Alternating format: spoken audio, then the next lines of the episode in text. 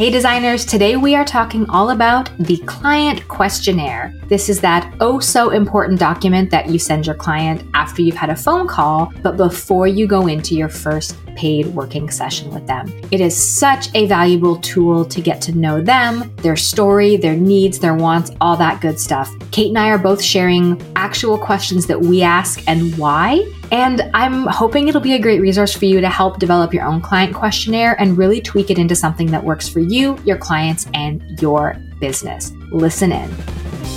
Today's episode is brought to you by the Badass Biz Bundle. If you're ready to start your business or you've just launched, let me help you kickstart things to make major progress in a short time. The Badass Biz Bundle is what I wish I had when I was starting out on my own. The business documents, aka Biz Docs, I didn't even know I needed, and a kick ass mentor for Biz Talks to answer questions with practical, tactical advice that would help me quickly, confidently, and profitably, yeah, profitably, launch on my own. Learn more at lesliemyrick.com slash coaching.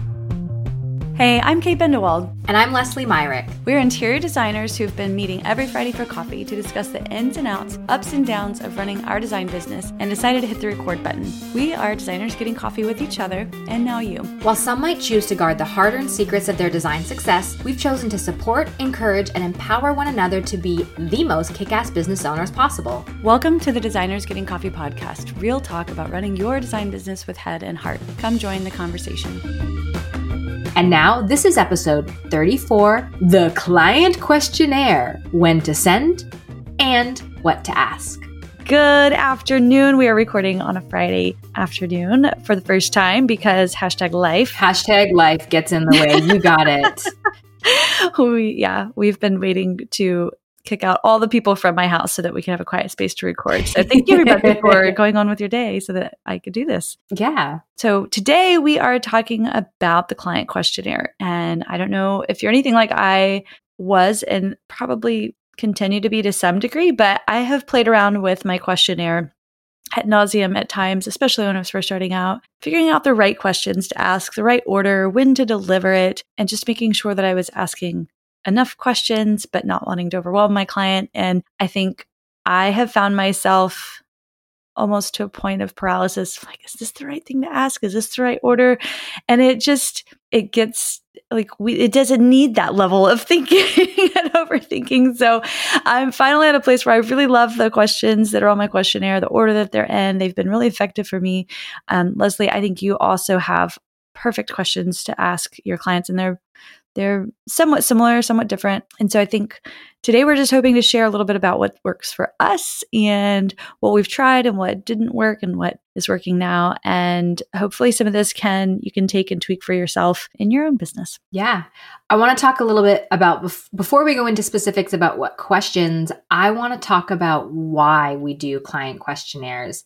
And my reason might be different from yours. And I'm curious to know what you find most beneficial about it, Kate. Well, so this really hinges on when it's delivered. I used to ask my clients or potential clients, prospects, answer a series of questions right at that very first intake form. I now do it a little bit later. Um, and so that way I'm able to ask a little bit more intimate questions but it allows me to keep the focus because I know I'm going to get questions, excuse me, answers to these questions later. It allows me on that sales call, on that initial discovery call, to be really focused and pointed in the intent, which is to gather information specifically about the project itself and making sure that that's a right fit and adding more in depth questions later. Otherwise, that initial discovery call could wind up being quite long. And so, in the back of my mind, I know I don't need to a- ask these other questions because should we move forward to a consultation, I'm going to give them the opportunity to, to answer some of these other ones. So, that's my reason to keep the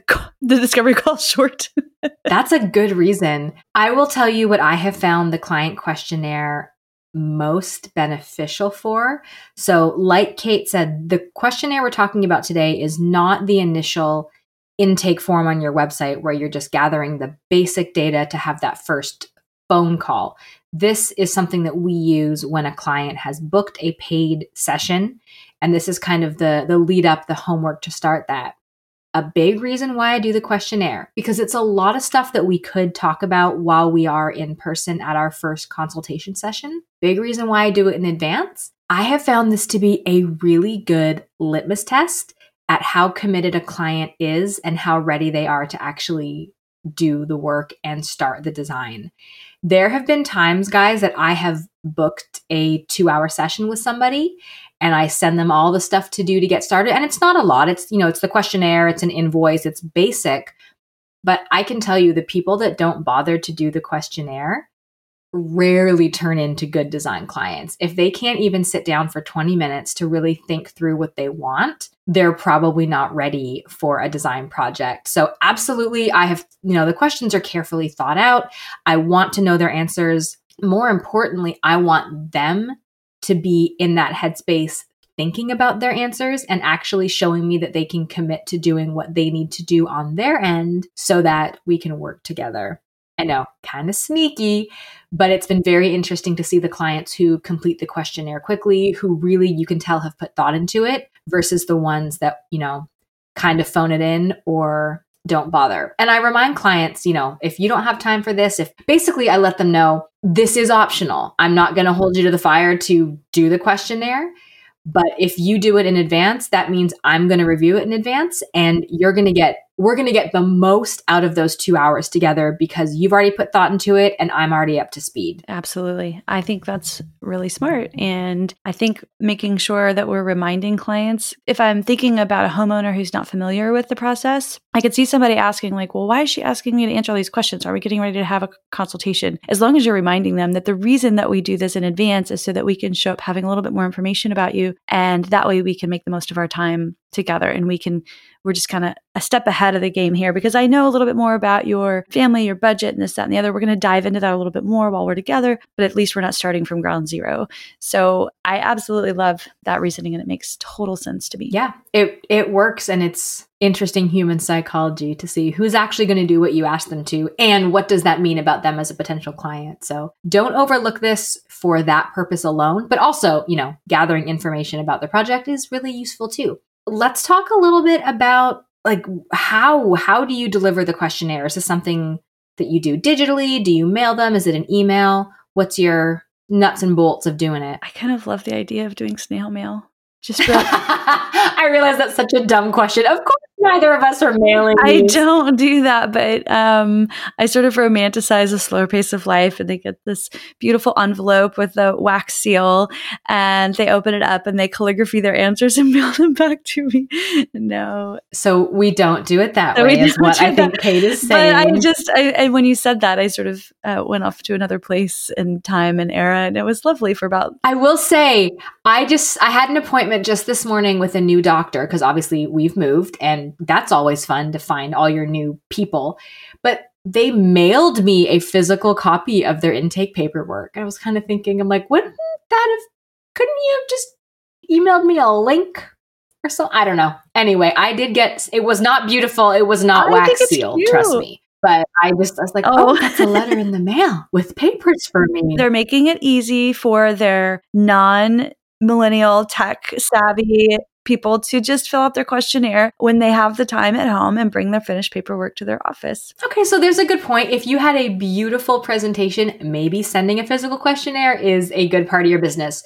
For me, that shiz is in Google Drive and it's a link and it's easy for me to get the answers. But is that how you do it? Something online like that? Or is it like an emailed PDF or what, what's your deal? Bendwell. Tell me. It's embedded in Dubsado. And so when they get their onboarding link, um, it takes them to a series of pages. And the first one, they just approve the proposal. Second one, they pay. And then third, I think they actually confirm the date of our consultation. Maybe not in that order, but that's what they do. And then once that's once they've paid, signed, and confirmed the date and time, because we usually will verbally agree over the phone. Then once that's all sent, then they get sent a link and they fill fill out the link automatically. That's sexy. I like that. It is nice. It is nice. I will say And so far, I've enjoyed Dubsado for the most part. I will also say that it has taken a lot of work to get these um, workflow. I know we talked about them at length a while back because um, I was just getting started with them, and they have been great, and I'm going to continue to use them. Um, I'm trying to make the most of it, so I'm trying to make it as automated as possible. And so once you get it set up, it's worth it, but it does take a lot of effort just to get all the components and pieces put together. Do you get a pretty good response from questionnaires? Like people click through and they follow the steps, and it's been pretty easy? Because I feel like this is something that you also have to make it a pretty low barrier to entry for clients and not let tech get in the way of just getting the answers you want and need to hear? Yeah, I mean, none of the questions take too long to answer. I just I make sure to remind them that, you know, this is not required, but they're going to get more out of our time together if they choose to spend 20 minutes, 10 20 minutes to answer these questions. So, I do I get I get good responses. Let's talk about the actual questions cuz I have heard, you know, keep it short, make it really long, ask this, don't ask this. Are there specific questions that you're using that have worked really well or do you have like i don't know are there how how? I just i want to hear about i don't i don't think i've ever seen your questionnaire. So i'm curious to know like if you have like topics or how you what you need to know from people. Sure. Well i think ours is pretty similar. But before we move on to that i just want to mention uh, quickly in that initial intake form, as I'll call it, is different from the questionnaire for me. And I think for you, Leslie, that initial intake form, I used to have way more questions. And I think that's the tendency. So if you're just first starting out and you've got 20 questions, I think reducing that to no more than four or five is smart. It, like Leslie said, it will reduce the barrier to entry. Maybe somebody wants to fill that out, but you know that they're reaching out to you when they're in this moment of having like a real pain point. They're really struggling. They're really ticked off about their house. They're frustrated. They're overwhelmed and they've had it if you turn around and they find you and they want to work with you, but then you, they have to answer another like 10, 15 questions, you're very likely to lose a potentially great client because let's be honest, our best clients are the ones who are busy professionals and they need to hire somebody like you and are willing to pay for your services. So I mm-hmm. reduced mine to four or five key questions. So obviously, I asked for their name. I asked for the project address. I specifically say project address because I uh, recognize that when I put your address, there are a lot of clients who come in and they've got an existing address, but that's not the project address. I'm interested in the project address, phone number, and email, all their contact information. The only other questions I ask are one, tell me briefly about your project and why you reached out to us. And two, it's the magic wand question. If you could wave a magic wand and you're on the other side of your project, how does it make you feel? I want to start to hone in on those emotional words and questions or feelings rather. And so that's where I do it. I used to, and this, you guys play around with this a bit. I, I recommend to see how it works for you. I used to ask for their budget. I've stopped doing that. And the reason why is it would skew my perception of their ability to work with me or what their actual budget is they don't know what their budget is at this point. They're just spitballing, they're throwing numbers at the wall.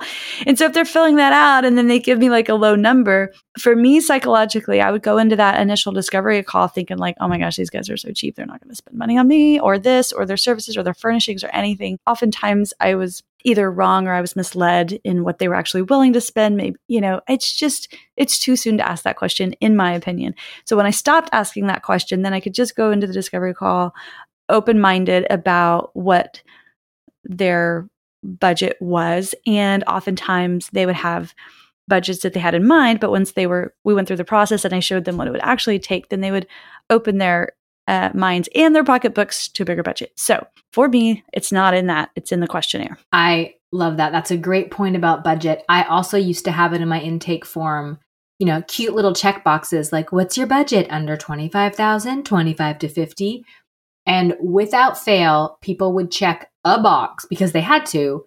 And we'd get on the call and they would say, I just checked it because I had to check something. I don't know. Or I, it could be more like it was a useless question. How do you ask about the budget now in your questionnaire? I assume you ask for it in your questionnaire. That's a good question. I don't think it's in my questionnaire. I'm looking right now. Oh, it's not. But let me tell you what I do. So on the initial consultation phone call, if it feels right. And there's some times where you know someone has no idea. And there's times where they're fleshing out a project. And so it's good to ask. I kind of play it by ear and decide if and how to ask.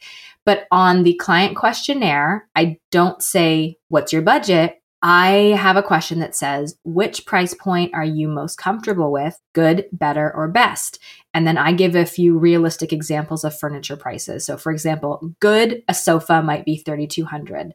Better, a sofa is about 4500. Best, sofa 10,000. So I give them a, like three or four examples in the different price points. And I have found that is a really great guideline for me to get a sense of what their budget is, even if they don't have a number. Because there are some clients that will come to you and a thousand dollar sofa is way past their comfort zone. Like they're used to IKEA furniture and to invest a grand on a sofa would be a big stretch. And there's some clients where, you know, I, I've heard words like, you know, if it's if it's above 10, I'd have to really think about it. But like, and you know, for them, ten thousand dollars is quote reasonable. So I have found that guiding them with this is a lot more helpful for me. Instead of what's your budget, it's what price point where, where's your happy zone? And of course, you know, there might be some pieces when push comes to shove, when we actually get the project, I might push them a bit further on some places and maybe we scale back others. Regardless, that I have found to be a better clarifying question about budget knowing for me what kind of vendors to go to, what sort of level of customization or quality they're looking for, even if they don't give me a firm number. So I'll talk about budget, but I, I always say investment, by the way. That's kind of sales 101 when you're talking about money. What are you prepared to invest in this project? Do you have an investment planned? How much is, is the investment you're planning to make in this project? I'll, I'll find some way to word it, but good, better, best with quick examples are really, really helpful to me. I love that approach. Thank you. It I don't remember where I, someone told me about it. It's good. Everything I do, probably like you, Kate, we've all we've all heard from someone else and gleaned it from somewhere and cherry pick it. Exactly. Yeah. No, I have a see, and I have a similar exercise that I will do at the consultation, but that's not something I've ever done in in the phone call. I do ask in the phone call towards the end that question: how, What do you plan to invest? And then I will, you know, if they're pretty vague on it, I'll say that's fine. I I don't expect you to have it all figured out just yet, but I do want you to put some thought into it and you'll have the chance to hone in on that again at the questionnaire and then we'll revisit it at the consultation. So the biggest mistake I've recognized is not addressing it at all. Yes. Let's talk a little bit more about the questionnaire and the other types of questions that we ask. I do start with asking about the home. I want to know specifically things like what year was it built? What style is it? Uh, how many square feet? Um, I put a little note there that reminds them like if you don't have the exact number that's fine just ballpark it same for the year but i really want to get a sense of the context and i can do that with google maps right but i also just want to have that documented because this questionnaire will eventually go into their binder and it's nice to have all that information in one spot. I tell them when they are answering the questionnaire before they start, like we may have already addressed a couple of these questions, but if you don't mind, just go ahead and put them in here for this for that very reason that it's all going to go into our binder, um, and it's nice to have all this information together. So for the home, I want to know the style, the square footage, the year. I don't ask about bedrooms or baths. That that's not really a benefit to me, but I think that's the extent of it. And then obviously I get into questions like what are your biggest pain points and that sort of thing. I never thought to ask about the style or size of the home. That is just like, duh, Leslie. But that's really good for context to understand what you're working with. And you're right, with you know, with Google Maps and everything, maybe it's not as necessary anymore, but I think that's so smart to keep it all in one place. A few things I asked before I even started. Well, to be clear, that was because I was coming from Denver, and in Denver, I could have a Tudor, I could have a Victorian, I could have a Foursquare, I could have mid-century modern. And I know they are living in the South. That's very much something that you'll run into. We don't see that as much living here in Central Texas, but at least in in this part in this neck of the woods, um, which is fine. But it, they are um, there are it is still helpful. A couple questions I have on the very first page, besides you know basic contact info, I also ask for the contact info of their partner or spouse. I get that up front because that's really important to me to have all the partners looped in from day one. Ooh. And then I do ask for their birthday, just month and day. It's so funny how many people will put a year or like put their age. I'm like, I'm oh, not yeah. trying to pry. I do have these kind of I have these kind of questions Okay. at the end, but yeah. And a couple questions I have on the first page is how long have you lived in your home and how long do you plan to live there? And are there any anticipated changes in the next five years, like relocation, babies, college, or retirement? I think those are so important to know up front because you can be meeting with a client and suddenly they spring on you that they're planning to move in two years and you're thinking, oh, that kind of changes everything about how we're going to do this. And then I also ask about their kids and any the age of their kids and any special needs or requirements they might have. Usually there's nothing, but I think it's just really thoughtful to ask about kids and pets and their whole family and their whole family situation before you even get into how much do you want to spend? Yeah, yeah. Uh, No, I have. Yeah, that's all in my next section. I thought we were just talking about the house itself. I do like. Well, I guess the- we do it in different orders, right? So you talk about the house first and then the people. I kind of do the family first and then the it's as long as it's all in there. Yeah, I do, and that's funny. I do have the money at the end too. I like the way you ask about their future plans. I ask mine a little bit differently, but it's a, yeah. I want to I want to look at yours too because I think that's interesting. My I doesn't I don't ask about future plans for kids, but I ask about what does it say? It says what are your long term goals for your home, and then they have again option to choose. Maybe I should give them an other option, but either they can pick forever home, resell eventually, resell one to five years. I'm flipping is another option, but looking back at it, I think that there needs to be an option for we're not sure or or other and then give them the chance to expand on that like oh my mother my aging mother might move in with us in a few years and so i mm-hmm. could definitely like you've done maybe open that up to expanding a little bit more and i guess i do that at the very end where i'm like if there's anything you'd like to elaborate on from up above please do so i like that yeah so then the family questions i also include i like asking them about the contact information for the rest of the family or the like the dis- key ma- decision makers rather yeah, that has come in handy. I bet. No, because I know some of the stories you've shared with me, and Oh, Lord have mercy. Guys, eh, get get everybody. All the decision makers need to be involved from day one. Don't do what Leslie did and learn this the very hard way. well, but I think it's hard. People don't, but families are different, and people make it hard. And we're working with a client right now, like. We literally did the site survey. We were there for two or three hours. Her husband was in the is in his office with the door closed. I didn't meet him at the consultation. He was there. He never came out to meet us. And she swears up one side and down the other that this is her money and her thing, and he has his money, and he is not a decision maker. And I'm like, okay, well then, then you can't say that now. And that changed down the line, just so you know. so, but yeah, I think that's a good approach to at least make your best attempt to involve all decision makers to the best of your ability. That way, you can kind of prevent those sort of situations from coming up.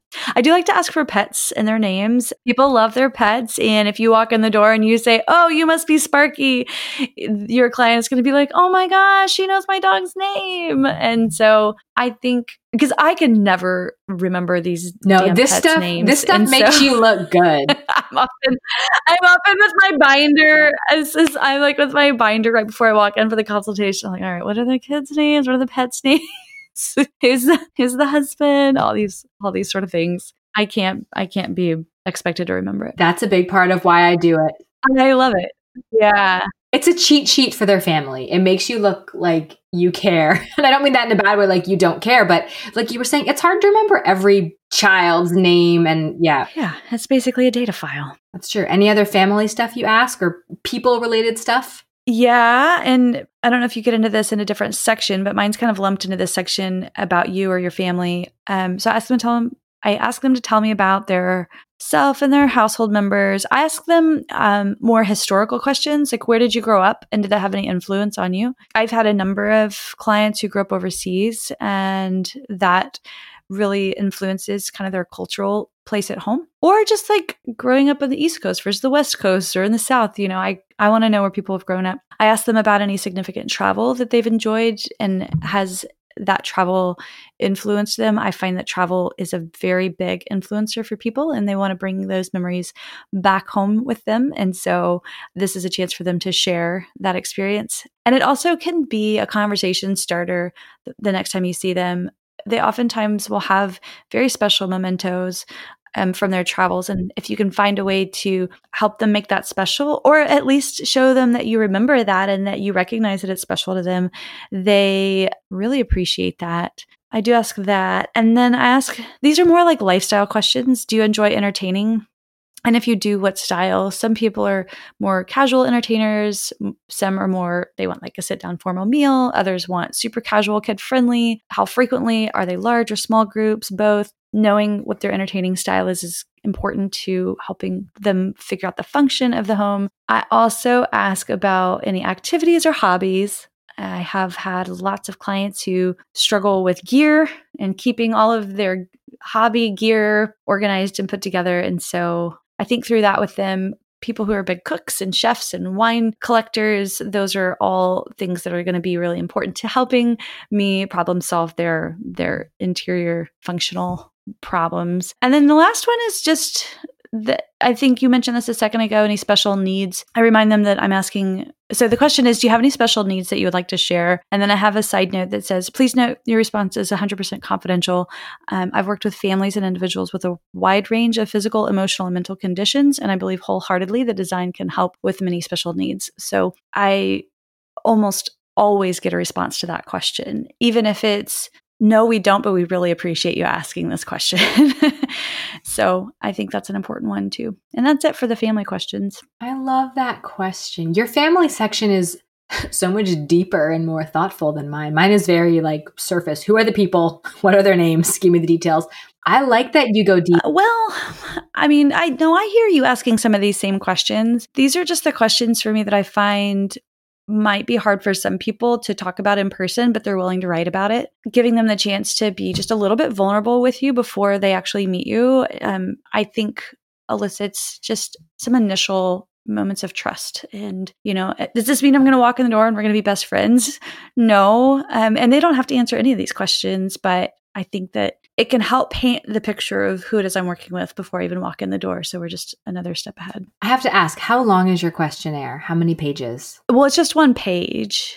It's, really? Well, it's, oh, but, it's, but is there online. space for answers? Like the questions are on one page and then they would add answers to it so it would get longer? I'm like, you sound like you have a long questionnaire. It's not on a page. It's just like it's just, oh, that's right, because you're using Dubsado. Yeah, so it's just the scrolling. Yeah, and then I and then I wrap up with budget and logistics and some other like questions, which I'm happy to share. Yeah, I would love to know because the, the kind of the second page of mine's two pages with spaces for answers because I use Google Docs for mine. But page one is kind of family and background. Page two starts to talk about the the project, the house, design styles.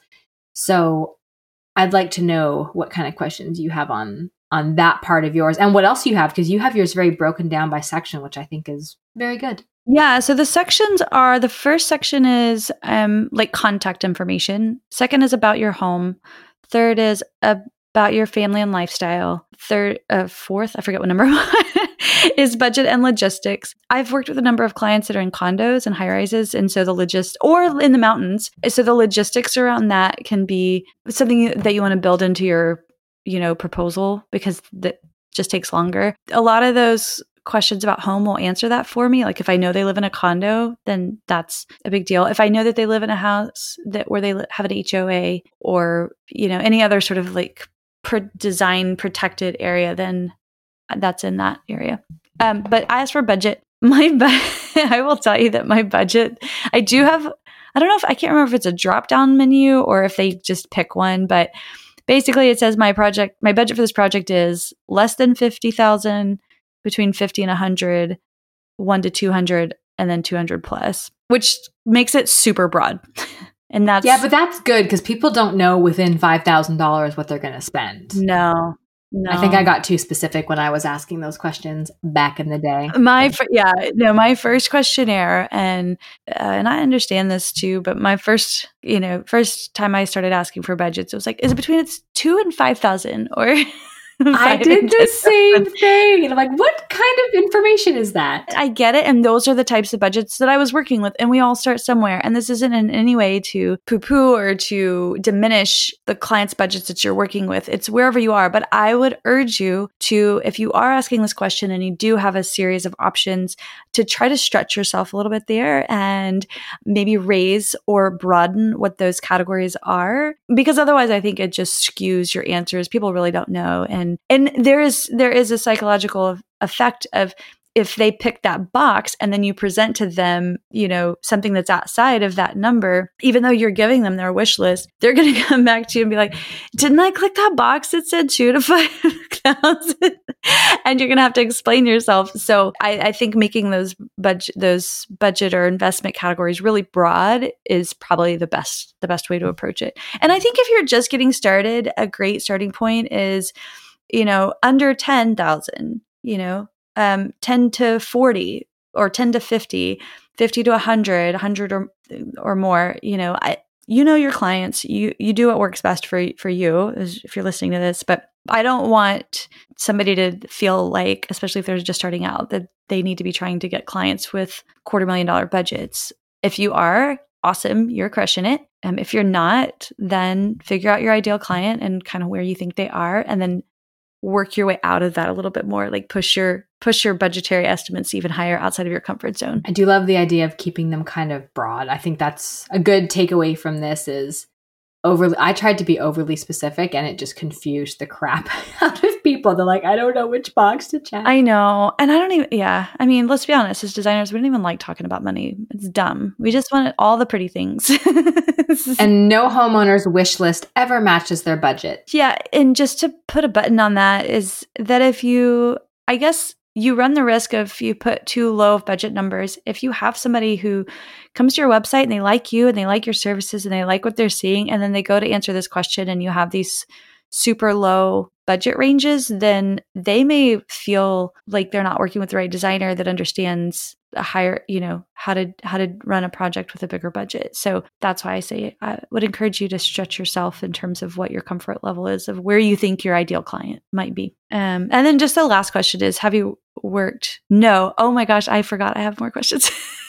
I guess it's three pages when you look at it on a PDF. I have it right here. So I ask, have you worked with an interior designer before?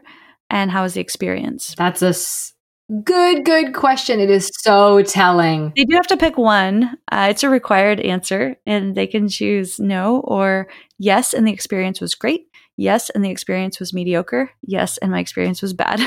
if their experience was bad or mediocre, I want to find more information out about what what made that bad for them? I think that is such a smart question to ask because I can tell you in my experience, every time I have found out that a client has worked with another designer or decorator or whomever does something similar and it wasn't a great experience, you know, I, have I've heard I've heard some stuff, but I can tell you it's not the designer. like once you get to know that client, I've had a few of them. I shouldn't say never. In my experience, I have found that it's not always the designer that has been difficult. we talked about this in our red flags episode. We should make a note of, we'll leave it in the show notes of what episode that was. But we talked about red flags. And if someone has perpetual bad experiences with designers, then yes, um, but I think we just said like approach it with curiosity. Um, there are bad designers out there. I walked into a woman's house and she had hired a designer, and I'm using my air quotes here. She got a bunk bed that wouldn't fit in the room that covered her closet door, so she could no longer go into the closet. So only her three year old could go into the closet because she had to climb under this like bunk bed situation. It was ridiculous. Not to mention there was a ceiling fan uh, right above this bunk bed. It was just like let's count the way. So yes, if they had a bad experience, that doesn't mean they're a potentially bad client.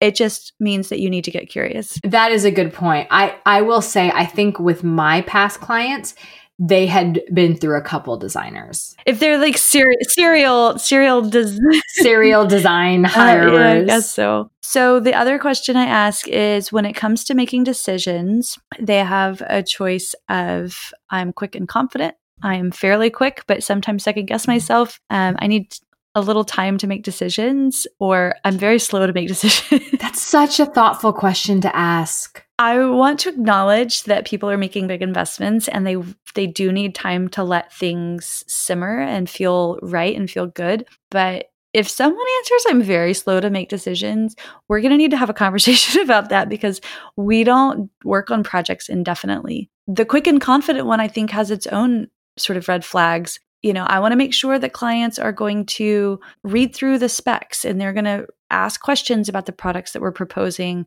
that they're going to pay attention and not just go on blind faith that you know, everything's going to work out. And then they realize, oh, I just bought a leather couch and leather shows wear and tear.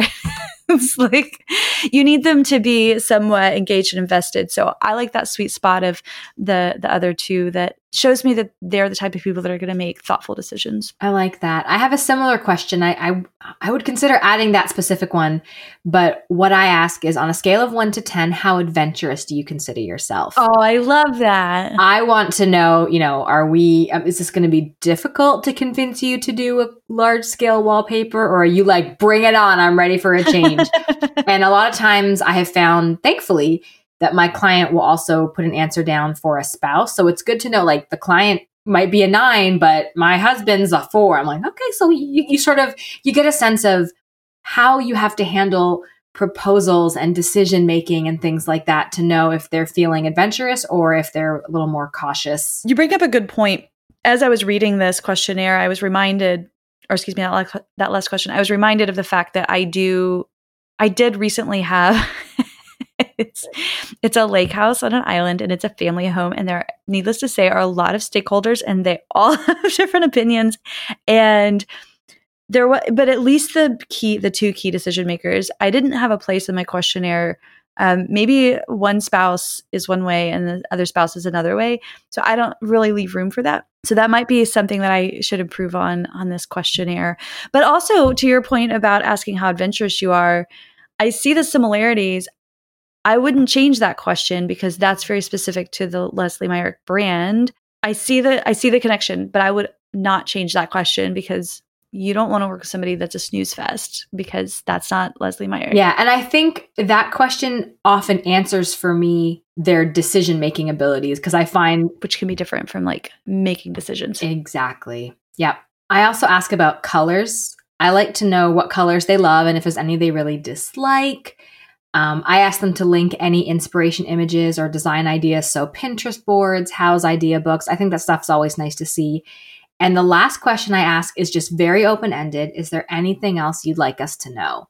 And that's, I might consider rewording it because I loved how you had your question about special needs.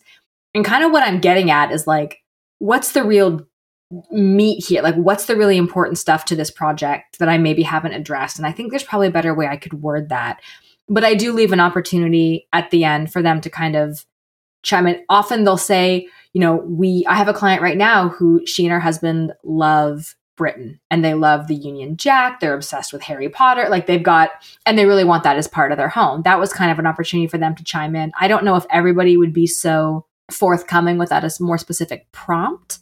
So I, I, bet there's a better way I could write it, but I do think it's nice to leave a spot just for anything else you need to share with us. I asked the exact same question. I, it, the only difference is it says or elaborate on, which is oh, I like that. You know, an elaboration from previous questions because I, I do, I do sort of. There are a few open ended questions, but the majority of them are pick one of these. I noticed that yours is a lot more of a multiple choice format. Mine are all short answer. That's because when you work with me, it is going to be at most to multiple choice. I like it.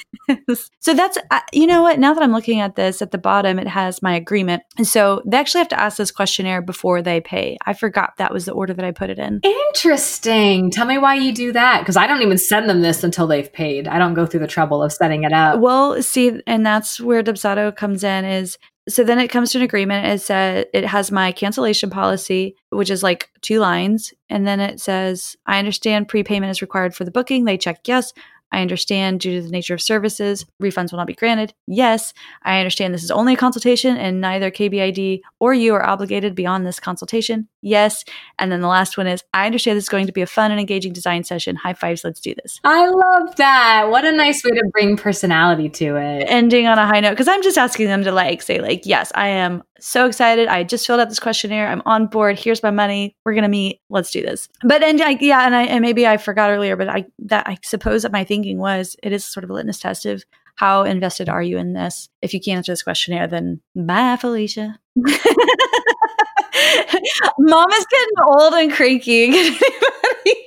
oh, I can look at these questionnaires, and if it's if it's half done, if it's if they didn't even bother, I feel like that says so much about who they are, their commitment level, what they're ready for. And it doesn't mean I won't work with them. It just means proceed with caution. Like they're, they're kind of showing true colors already that may help guide you with either the type of design package to propose to them beyond the consultation or if you even decide you want to work with them beyond that. It's not the deciding factor, but let me tell you, it's an interesting read into people. It's a good way to get to know some of their character before you even spend time with them in person. Yeah. You know what? Nine times out of 10, I'll get these answers back. And I'm like, you know what? This person is not an ideal client from X or Y standpoint, but I really like their answers and what they're going for. There's a ton of personality here. They want to be pushed. Maybe they don't have like a million dollar budget, but they're willing to let us do our creative work. They're excited to work with us, you know, all these other things. And for me, it helps get me excited. And that is most of the time. Then there's other times where I'm just like, what in the heck are they? What, does that even mean? and uh, so, you know, it, it is a good way to get just a sneak peek of who it is you're dealing with. I wonder so, this is a side rant, and I know we have to get going here, but one of my clients, is, there's a daughter involved and then some parents involved. In Ugh. Yeah, not, not my thing. I hope this doesn't get out. If they're listening, that would be awkward. But anyway, we I was given the Enneagram of her parents prior to working with them. And I was like, oh my gosh. So I love the Enneagram. I know Leslie, you're on the fence about it. Myers Briggs. I I okay. I don't want to go down. I don't want to go down that hole. But um, I would love if somebody knew their Enneagram number to What's your Enneagram number? Because you know people are going to want to know. Can I get your Enneagram now, number and your Strengths Finder results? And can I get your Myers Briggs, which I know you're a fan of? It's not. I don't know anything. I yeah, I believe I'm but a I, one. I just don't think that would go over well. That's all I know. I think I'm a one wing two question mark. There you go. That's the extent of my oh, Enneagram. Oh, come on. I, I this is such an arrogant thing to say, but I'm like, isn't it obvious I'm a seven? Exactly. I think we shouldn't. I know. I don't think we should. no, I actually that would be fun to talk about different personality assessments because there Enneagram is just one that didn't really resonate with me, but there are others where I'm like, oh yeah, that's that's me in a nutshell. Then there's going to be people that get the question and they're like, what the f is the Enneagram? I think we should have a whole episode on the Enneagram. Mm. Okay, that was a lovely tangent. One day we'll talk about personality tests and I will moan and groan about Enneagram, but we'll do it because it's kind of fun. Well, and see, the Myers Briggs doesn't rec- re- doesn't resonate with me. Mama can't talk after noon on a Friday, you guys, because it always changes for me where Enneagram is really consistent. But for a lot of people, that's exactly why they like the Myers Briggs. So, any final thoughts about client questionnaires? Whether or not to include asking for Enneagram number? I'm just kidding. no, I just think the overall takeaway is put together your initial questionnaire and then run it by a couple of people and get them to look at it with fresh perspective and a fresh set of eyes because we were actually just talking about this before we got on the podcast today that so much of our writing it's it comes out as almost word vomit and then if we don't take a time take the opportunity to edit and revise and refine and make sure that our questions are coming across succinctly and clearly and that our intent is coming through you want to make sure that clients understand the intent behind your questions. If it just seems like this blind probe into their personal life, then it could really turn people off. And so, setting the expectation from the beginning of here's why this questionnaire is important. Feel free to leave any questions unanswered that you're uncomfortable with. Make sure that they know your your heart's in the right place and that interior design is a personal experience. It's very personal. And that if they're not willing to share the answers to some of these, at least, that, you know, maybe this isn't a great service for them. But I mean, you don't want to say it in those exact words, but you need to have somebody that's willing to share with you some things. I mean, I have worked with clients who've had a wide range of mental and physical conditions. I've had people in wheelchairs. I've had highly sensitive personalities. I've had vegan. I've had people with multiple chemical sensitivities. I've had clients with extreme depression and anxiety, and really hoping that changing their home will help alleviate some of that for them. And not to say that this questionnaire is all about that and that everybody has the same experiences, but at least giving someone the opportunity to share that with you in a safe place, I think can set the tone for the rest of the project. I love that. And I would say one thing I've learned about the questionnaire is every time I've skipped it as part of my intake process, so say maybe the appointment got booked quicker than expected, or I don't know, it just didn't seem necessary because it was a quote, like small project or something, I've always regretted it because I feel like this just opens the door to knowing the client, getting a better sense of who they are. And when you go to that first meeting already knowing something about them, I think it's much faster to authentically connect with them and help them feel known and understood versus kind of like, okay, tell me about yourself. So I would just encourage you guys don't skip this as part of your process, even if it feels a little cumbersome or maybe unnecessary. Every time I have, I've definitely regretted it. I couldn't agree more. Um, I definitely have done the same thing. There have been times where I've skipped it and regretted it. So um, I think that's a good lesson, Leslie. Thanks, girl. All right. Awesome. All right, everybody go freshen up your questionnaire, give it a good scrub, ask a friend to review it and get your get their feedback. Don't make it too long, don't make it too short. no pressure though, guys. It's cool. no pressure.